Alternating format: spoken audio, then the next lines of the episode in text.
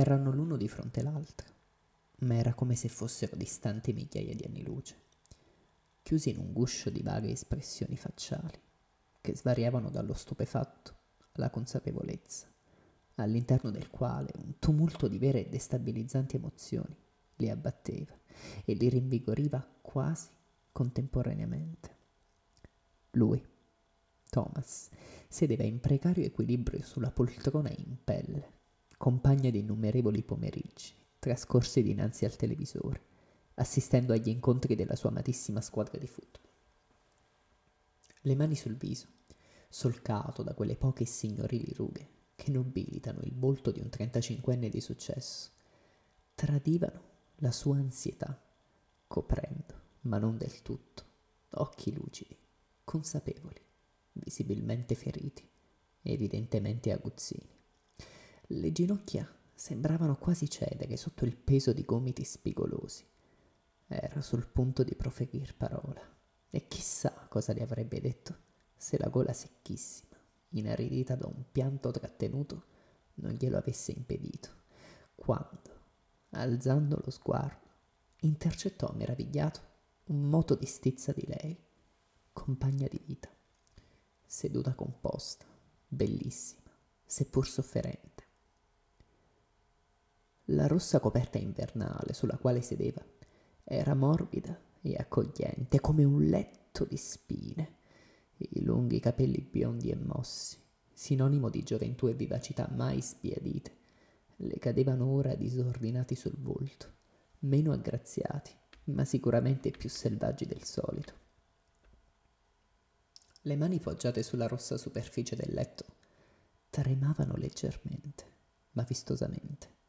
Gli occhi di ghiaccio e i fini lineamenti apparivano di- diversi, socchiusi e sofferenti i primi, scossi e increduli i secondi. La stizza che il marito credeva di scorgere era quel puro e semplice dolore nascosto che, arrivato irrimediabilmente in superficie, doveva essere trasformato in ben altre emozioni o nelle fattezze estremamente convincenti di questa. L'uno di fronte all'altro, come non lo erano mai stati, desiderosi di trovarsi lontano, dovunque, ma non in quella stanza, che era il loro nido, il loro covo, il loro porto sicuro. In quel preciso istante nulla avrebbero voluto condividere, perché troppo diversi. Il teatro di quella scena straziante, poco comprensibile per uno spottatore appena giunto in platea, come il lettore che s'accinge a immergersi nel racconto della strana, seppur comunissima storia dei due protagonisti, fosse una camera ammobiliata con gusto, una camera da letto, che all'occasione sapeva trasformarsi in accogliente e caldo soggiorno. L'atmosfera, quel giorno, tuttavia, era tetra e cupa, come non mai. Sembravano scese le tenebre su quel tranquillo appartamento, forse un po' piccolo, nel bel mezzo di una Londra indaffarata e indifferente. Nonostante la luce emanata da un grande e costoso lampadario d'epoca, in quella camera da letto soggiorno regnava l'oscurità più assoluta. Il tardo pomeriggio stava ormai trasformandosi in serata, quando un temibile temporale, anche se piuttosto comune nella capitale inglese, vi si abbatté. Il tutto era visibile dalla finestra di quella stanza, quando il cielo divenne più scuro dell'animo di Thomas e Anna, e una pioggia incessante ebbe inizio. Si trattava di un temporale assai dissimile da quello che lava e ripulisce. Le gocce fini e taglienti, portatrici di sabbia, sporcarono vistosamente i vetri della finestra dei coniugi Dalton. Thomas pensieroso e allo stesso tempo deciso, si alzò con uno scatto felino. Sarebbe stato impossibile per lui sopportare oltre la vista di sua moglie. Le disse, col tono più fermo e risoluto che avessi in serbo. Non ce la faccio. Vado via e non aspettarmi per cena. Ma come puoi dire una cosa simile? Aspetta. Ma era troppo tardi. L'uomo, allontanandosi dal soggiorno senza degnare d'alcuno sguardo la donna che, tutto sommato, amava, prese la giacca beige regalatagli qualche anno prima dalla devota madre il grande ombrello nero, fedelissimo amico delle serate trascorse sotto la pioggia a pensare. Tuttavia, non sapeva dove fosse diretto. L'oscurità e il freddo della notte lo avrebbero inghiottito. Le perplessità di una scelta più grande di lui e di tutto il resto lo avrebbero reso vile se non avesse preso al più presto una risoluzione. Ma non sarebbe tornato da lei, almeno per quella notte, che si apprestava a essere eterna. Eppure pensava a lei, pensava a loro. Anna ce l'avrebbe fatta, anche senza di lui, e di questo era più che sicura, ma allo stesso tempo non poteva fingere di non soffrire. Si chiedeva dove avesse sbagliato, cosa avrebbe fatto d'ora in avanti di lei, di loro. Non sarebbe rimasta oltre in quella maledetta camera, cosicché decise di alzarsi da quel letto, teatro di passioni, intense emozioni, e lo fece anch'ella di scatto, come se la velocità fosse sinonimo di sicurezza, cosa quanto mai lungi dall'essere veritiera. Trascorse, tuttavia, qualche secondo in piedi, statuaria, alta qual era, con la mente stranamente sgombra e l'anima leggera, anzi leggiadra. Rimembrava i particolari della sua storia con Thomas, costantemente caratterizzata da alti e bassi, più alti che bassi, fino a quel meladittissimo pomeriggio. Lo vedeva chiaramente, darle il primo bacio poco più che bambini, chiederle di concedergli il ballo alla festa del liceo, chiederle la mano nel bel mezzo di un incontro di football, il che potrebbe sembrare poco romantico, ma che in fin dei conti non lo era, perché anch'ella amava quello sport e soprattutto teneva a lui. Lo vedeva chiaramente quando la incoraggiava a essere forte, nonostante la perdita del bambino, del loro bambino. Le passò innanzi come un treno a velocità supersonica che la investì con tutto il suo carico di emozioni fortissime e sensazioni andate. Era fortissimo il legame che univa i coniugi Dalton, broker finanziario di successo lui, avvocato di altrettanto successo lei è solamente un avvenimento come quello che stavano vivendo sulla loro pelle, in quelle tremende, mostruose ore, sarebbe stato in grado di separarli, forse per sempre. Lui, intanto, passeggiava frastornato e stralunato. Non immaginava dove le gambe lo stessero trasportando, sicché i suoi arti inferiori non sembravano quasi essere parte del suo corpo e sicuramente sfuggivano al controllo della mente, troppo assorta. La pioggia sferzava incessantemente la superficie color pece del suo ombrello, mantenendolo desto e consapevole alquanto di dove si trovasse. Era un uomo dal gran fisico, sicuramente intelligente, in gamba, furbo come una volpe, almeno sul lavoro.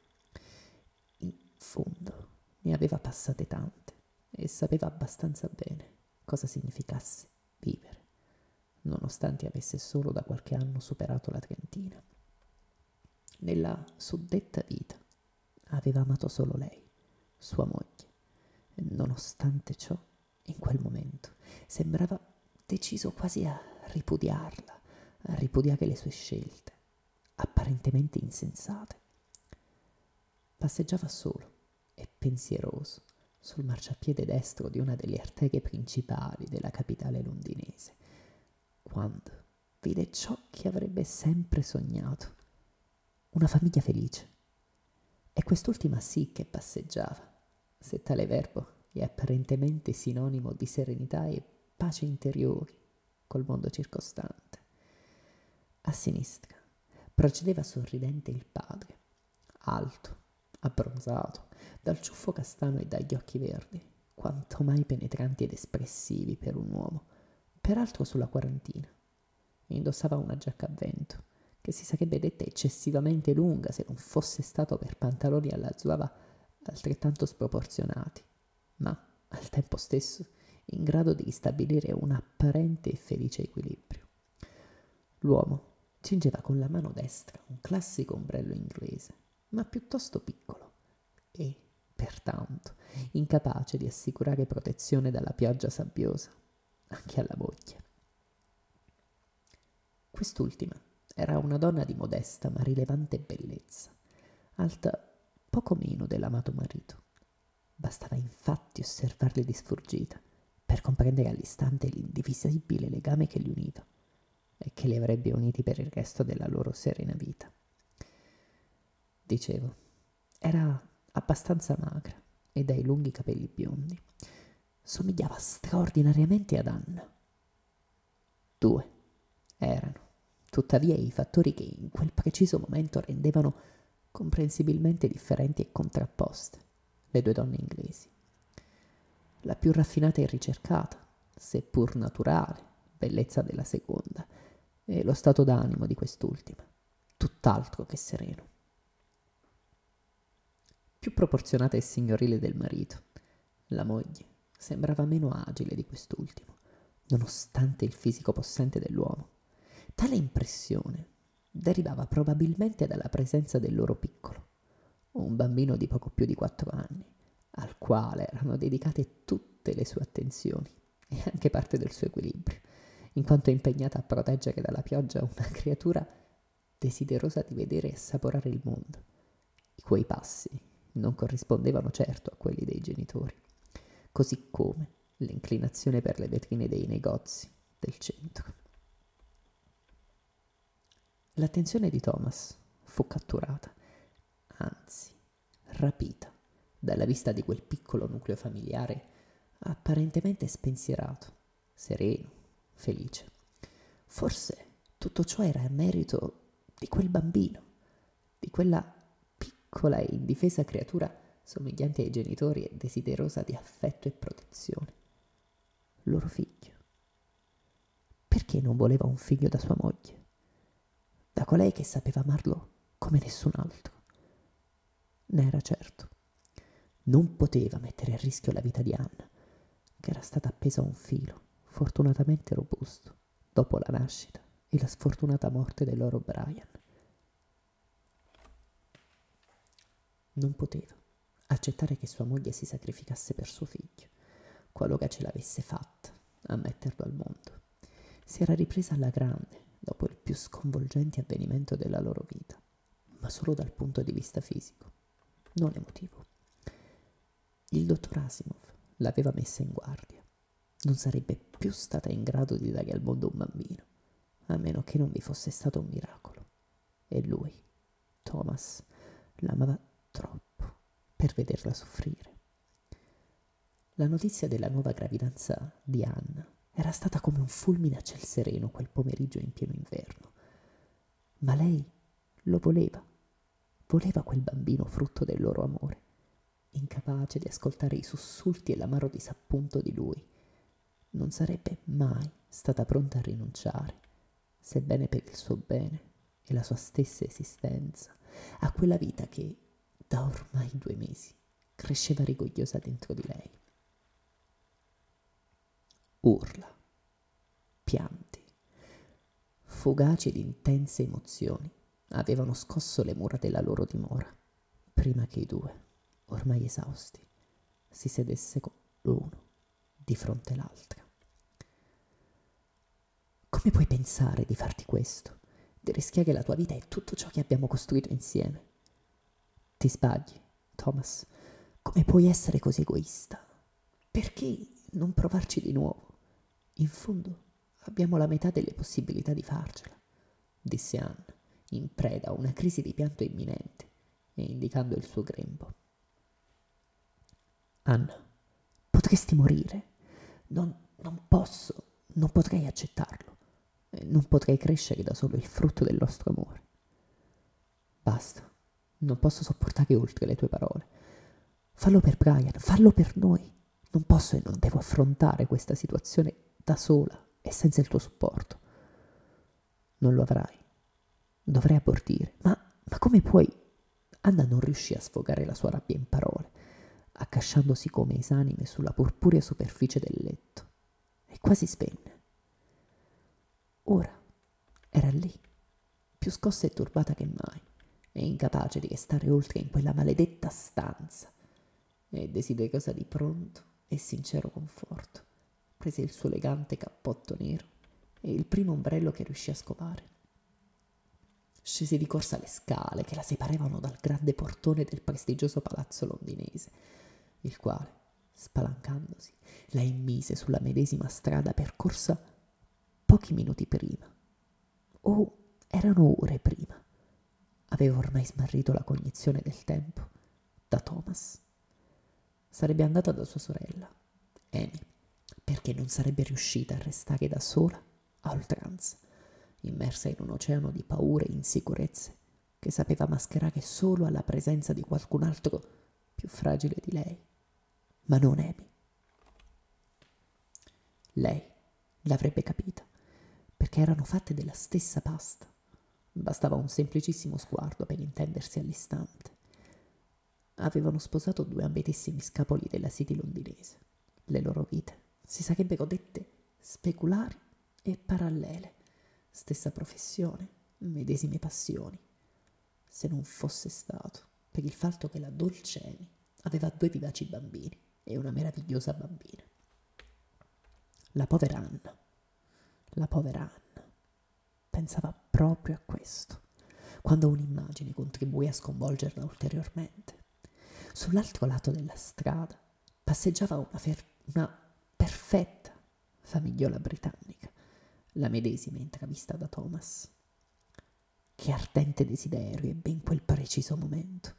Quanto avrebbe voluto essere lei, la donna accanto a quella creatura indifesa e serena. Quanto avrebbe voluto che fosse suo figlio. Quanto avrebbe voluto un figlio. E lo avrebbe avuto, nonostante tutto e tutto nonostante Thomas. Ma, ma lui voleva solo proteggerla, desiderava renderla felice come nessun'altra, come aveva sempre fatto. E se l'amore per quella creatura che portava in grembo l'avesse uccisa, come avrebbe fatto Thomas senza di lei? Era dunque lei l'egoista? Non riusciva ad ammetterlo, perché in fondo non era vero. Anna Tuttavia, convinta, ma non decisa, era pronta a tutto pur di dare alla luce suo figlio. Loro, figlio. Avrebbe voluto avere la forza necessaria a convincere il testardo Thomas, anche se tra i due la più cocciuta era sicuramente lei. Avrebbe voluto rischiare e avrebbe rischiato. Totalmente dimentica della visita che avrebbe voluto fare ad Amy, si avviò nuovamente verso casa. Aveva deciso di aspettarlo. Desiderava ardentemente parlargli, convincerlo. Era ormai nei pressi dell'entrata del lussuoso palazzo, maestosa, alta, meravigliosa, quando vide una figura in lontananza avvicinarsi velocemente. Dapprima un puntino, offuscato dalla pioggia. Un uomo ora correva verso di lei dal medesimo lato della strada, ma, ma era lui, era Thomas. Nel giro di pochissimi secondi, i due furono l'uno di fronte all'altra. Di nuovo. Lo voglio, voglio provarci, disse Thomas in un mare di lacrime. Anna, incredula, felice come non mai, in quel preciso istante amò suo marito come mai prima gli saltò al collo I due si scambiarono un prolungato e appassionato bacio sotto la pioggia ancora fitta, con gli ombrelli ormai cascati al sole del tutto inzuppati d'acqua. Guarda, disse lei, indicando un cielo che stava mutando colori. Deve essere un buon segno. Quali emozioni percorsero gli animi dei due innamorati? Allora è difficile da descrivere ma immaginabile per il lettore immedesimatosi nella loro ardente e bella storia. Lettore o ascoltatore a questo punto. Ebbene, la pioggia era ormai cessata e un sole in procinto di tramontare fece capolino tra le plumbe e i nubi, illuminando il volto dei due. Sapete, era bel tempo anche il giorno della nascita della piccola Cristi. E quale sorriso, quale sollievo era dipinto sul volto dei coniugi d'alto.